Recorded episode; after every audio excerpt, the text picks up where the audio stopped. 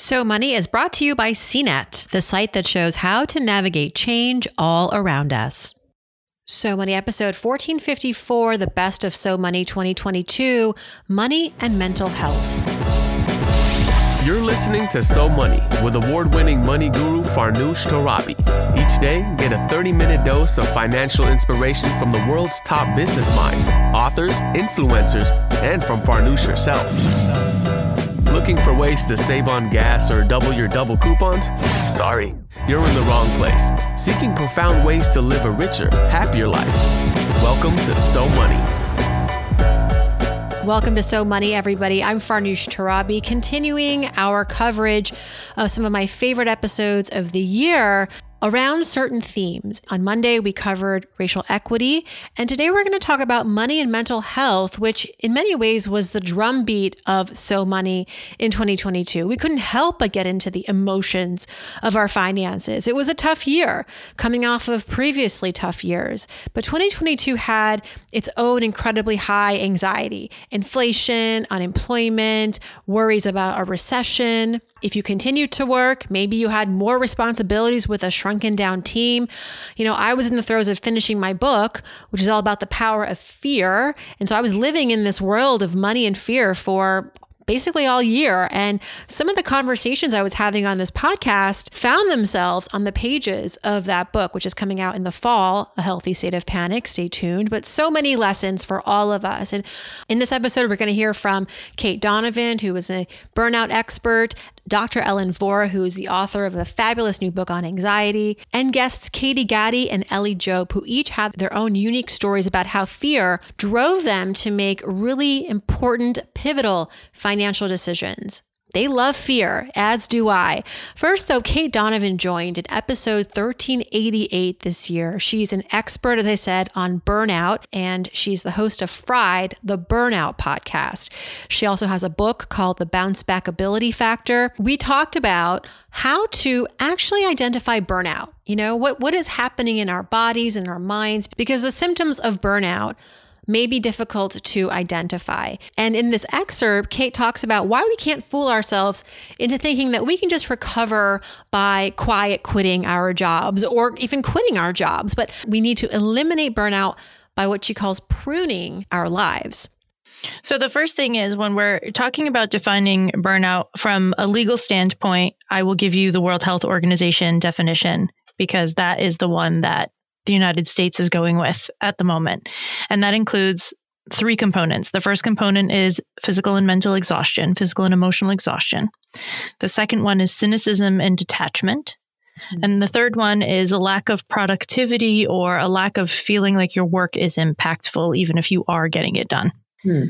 So there's these three components, and that's what the World Health Organization has said is burnout. And they're not saying that it's a disease. They're calling it an occupational hazard, which is hysterical because you can get burnt out for so many reasons. And I think they're, they are trying their damnedest to ensure that there's some difference between burnout and depression because we don't really know what the difference is very well at this moment. There are some biomarkers, some indicators with cortisol measures that the, the profiles of how cortisol is functioning in your body during burnout and depression are different, but I don't think they know enough about depression either, to be mm. honest. So we're kind of in this no man's land. Like, is burnout a thing? Is burnout not a thing? For now, we're going to call it this. It shows up in your life with that physical and mental exhaustion, which I always tell people is like, if you are a person who typically exercised and that gave you some energy at the beginning or the end of your day, like you, you finish your workout and you're like, oh, thank God I did that. When you're burnt out, you do that same workout and you like pass out on the floor immediately after. Like you, you have zero ability to recover. And every time you use energy, it like empties you out completely. Hmm. And on the emotional side, it's just having a really short fuse. It's just anything that happens, that one more thing gets added to your to do list, or that one extra email comes in and you lose it. That's literally every working parent in the pandemic, I think. Amen. Was anyone spared? I don't really think so, to be honest. I think be- because a lot of burnt out is based in a lack of um, justice, feeling that things are unjust, feeling that things are unfair, feeling like you're giving more than you're getting. The burnout made us the the burnout. The pandemic made us ripe for burnout all mm-hmm. of us, parent or not, because everything got thrown up in the air. Everything was uncertain. Every single day required something different. And you're trying and you're trying and you're trying and you can't get on top of it because your kid's teacher is in today, out tomorrow, online today, in school tomorrow. Oh, the, the, the, and you can't get anywhere. You can't get there from here. Mm. Right. So, so here we are. And yeah. while the pandemic is in a new phase and i would say it's it's waning. We have other constraints. We have this recession potentially. Yeah. whatever. We can say technically it is or is it just like burnout. You can say technically if you yeah. if you're feeling the pain you're feeling the pain. And if you are someone who's recently laid off or you uh, went from dual income to single income because of a job loss in your family you're looking at all of the prices. There's always something going on that can contribute to burnout. And from your experience, you've talked to so many experts on your show, and you yourself have, I assume, have gone through some of these motions and have come on the other side of it. What's the most effective way to address it? Is it, I have a colleague, for example, who is literally taking a leave of absence to address uh, his health. I, I applaud him for doing that and I, I, said to him, you know, this isn't modeled enough in the workplace. And I, I really hope that this is I'm not going to be just great for you, but but really an example for everybody, and we'll follow in those footsteps. Hopefully, we won't have to get to that point, but it's great to know that there is that allowance. What do you say? Is it like you just have to make a complete 180 shift? Can you take baby steps? I don't believe in taking a complete 180 shift when you're burnt out because it's hard enough as it is just to survive on a daily basis and making that much change often leaves you on this sort of adrenaline rush that you've been on with nothing to do and if you don't have some sort of plan for that time and you don't know how to rest because you never really learned and you've been on for the past 20 years you end up spinning out Mm-hmm. So I do love a leave of absence, and people who are privileged enough to be able to take one should take one if at all possible, and also create some sort of plan. Because just laying around, uh, resting is important. And also, you might not really be resting. Yeah. Like if you're resting, but you're watching Netflix on a norm, if you're in a normal state, that can be restful. But if you're in a burnt out state, that's not restful. One of the things that people notice during burnout is, for instance, they get really sensitive to music. Like normally music would help calm them down or pump them up, and they can't even stand to listen to it.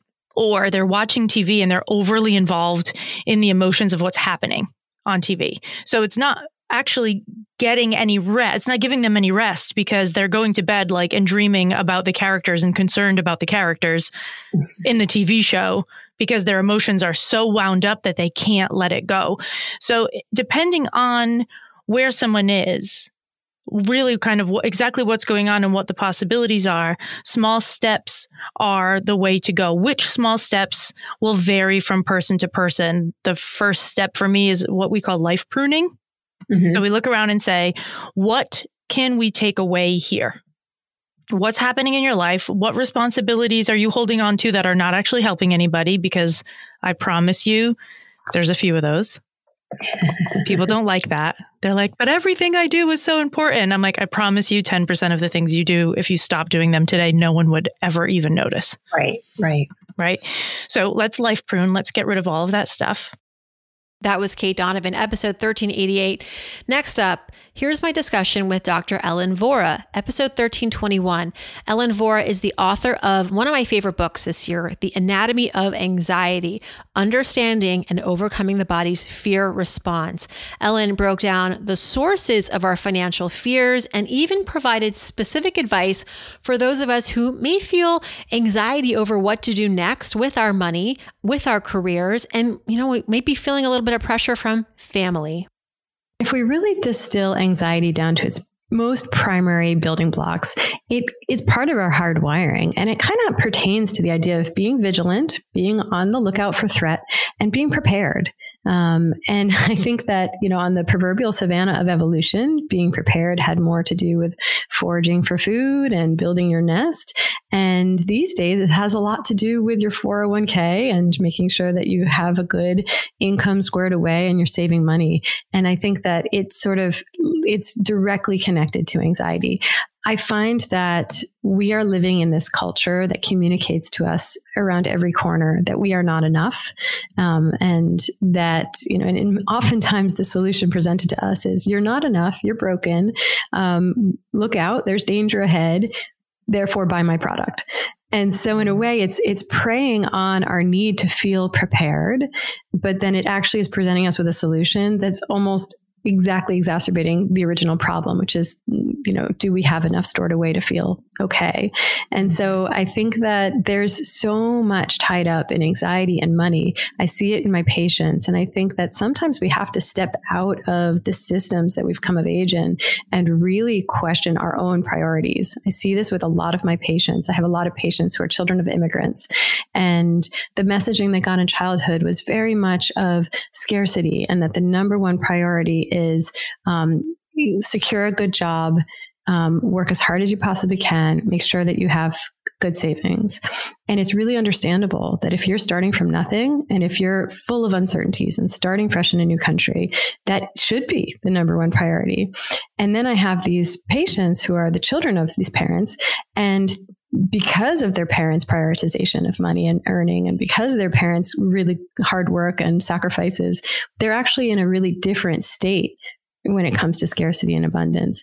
They have a certain degree of savings or flexibility, and now they're living according to those priorities, but it's no longer appropriate and they're miserable. And in certain ways, I'm here to even encourage them like, what are your priorities? How do you want to design your life? What is mm-hmm. not just maximizing for money, but maximizing for overall well being and fulfillment? And it's a far more complicated distribution of priorities for most mm-hmm. of us as that immigrant daughter that you just described, I think part of what keeps us back too is this fear of disappointing our our family, um, not living up to their expectations. I get listeners writing in too. You know, um, vividly, I remember one listener wrote in and said, "I work for a big tech company. I'm a Chinese. I'm the I'm the son of Chinese immigrants in America. You know, uh, they work so hard so that I could become successful. I went to college. I work in tech. I make a good salary. They're proud of me. I work for Google. They can tell all their friends. They they have a son who works at Google, and he's like, I actually want to start a barbershop. Mm-hmm.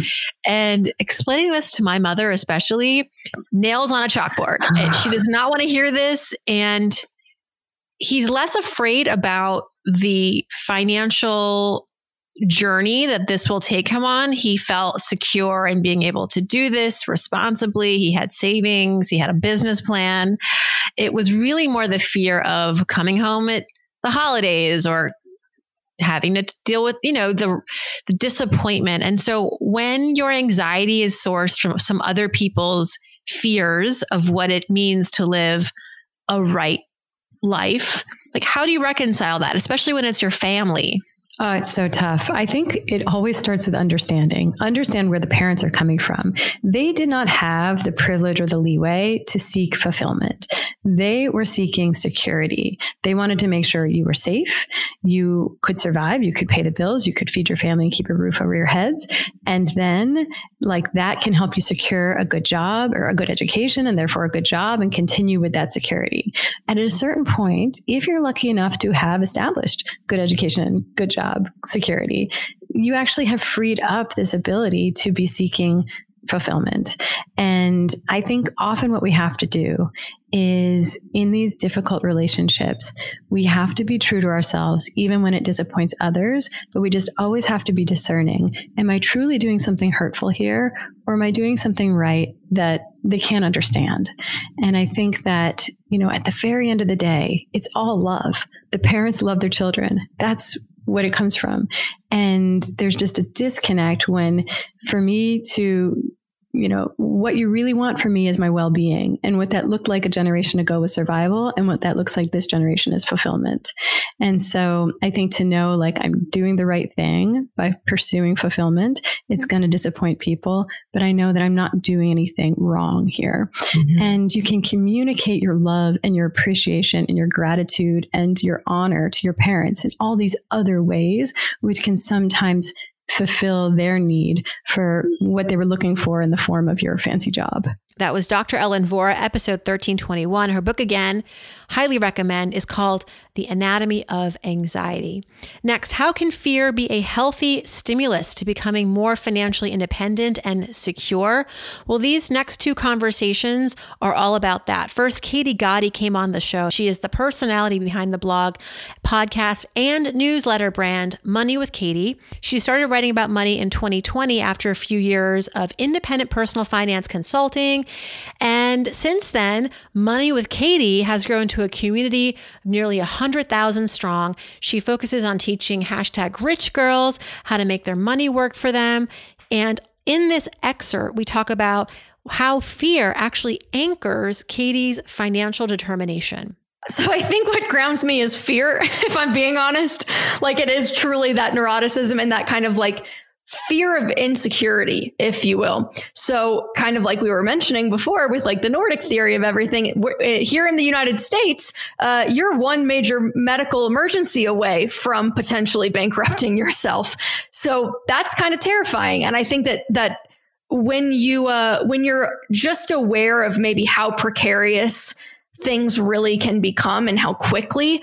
Um, I think that always is is kind of a grounding force for me in remembering that like it, I sound like my grandma, but like you don't want to get too big for your britches. You don't want to overshoot kind of and, and end up in a place where you're out over your skis. So I think from a goal standpoint, our goal is to be completely work optional, like could walk away from income producing work by the time we're 30 so that's like two, three years away for me and two years away for my husband.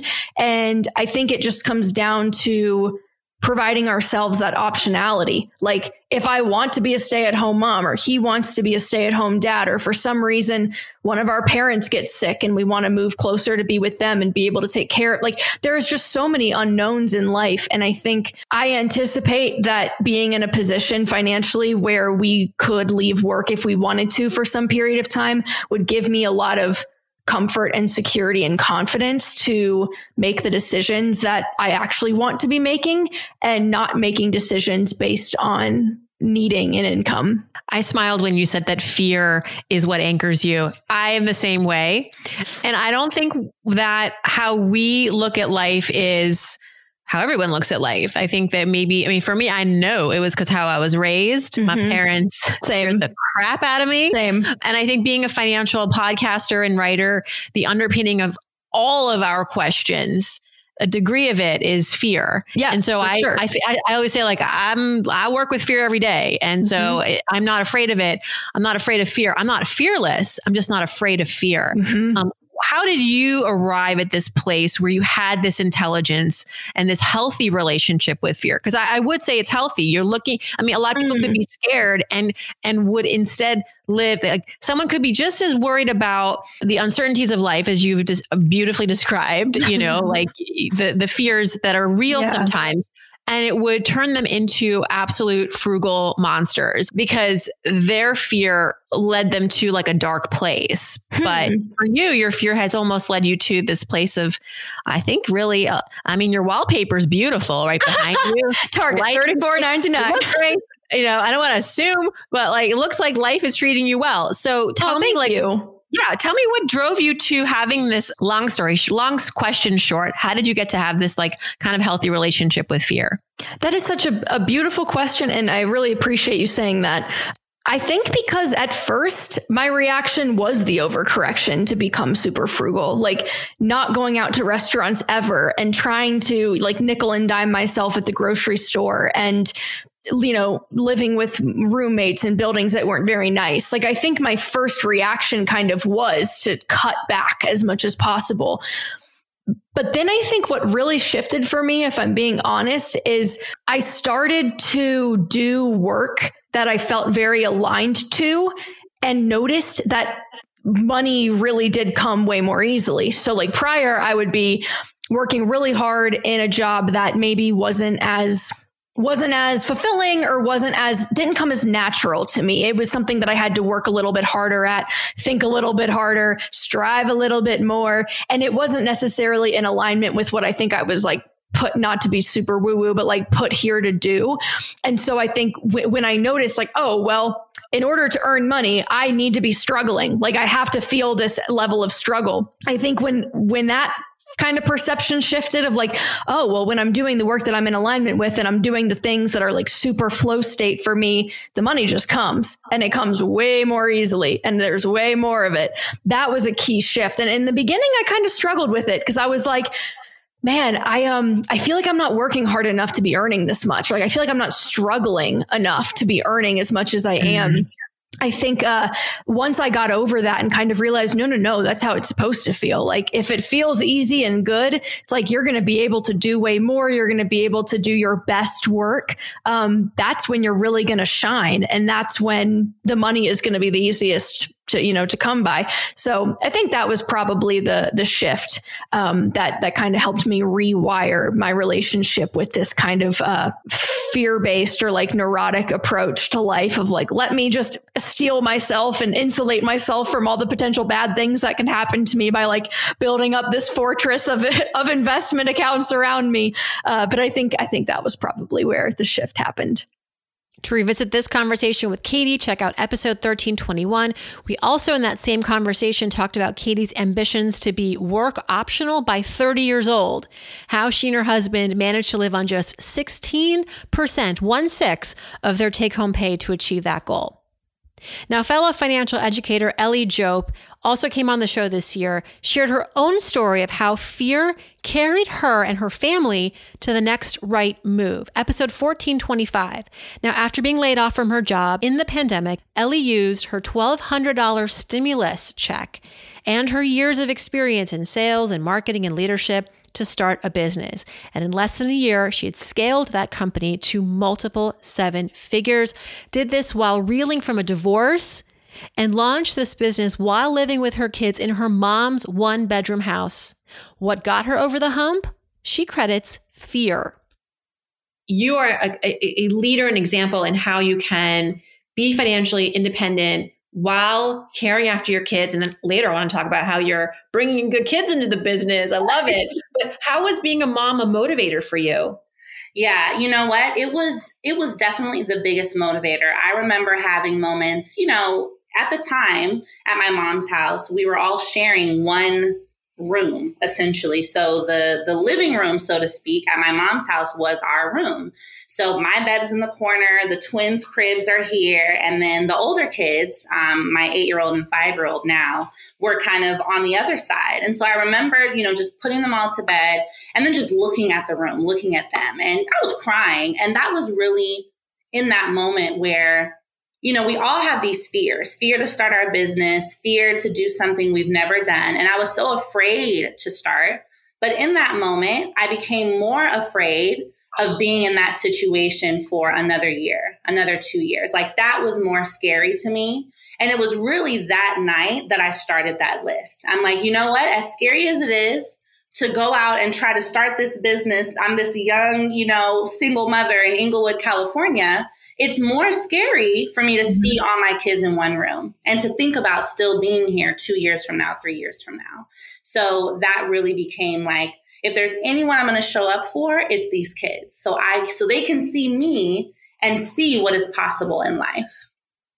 And that is an example of how fear was your savior. Yes. You listened to that fear and you you went from a fear that, you know, you couldn't control to a fear that you could. Exactly.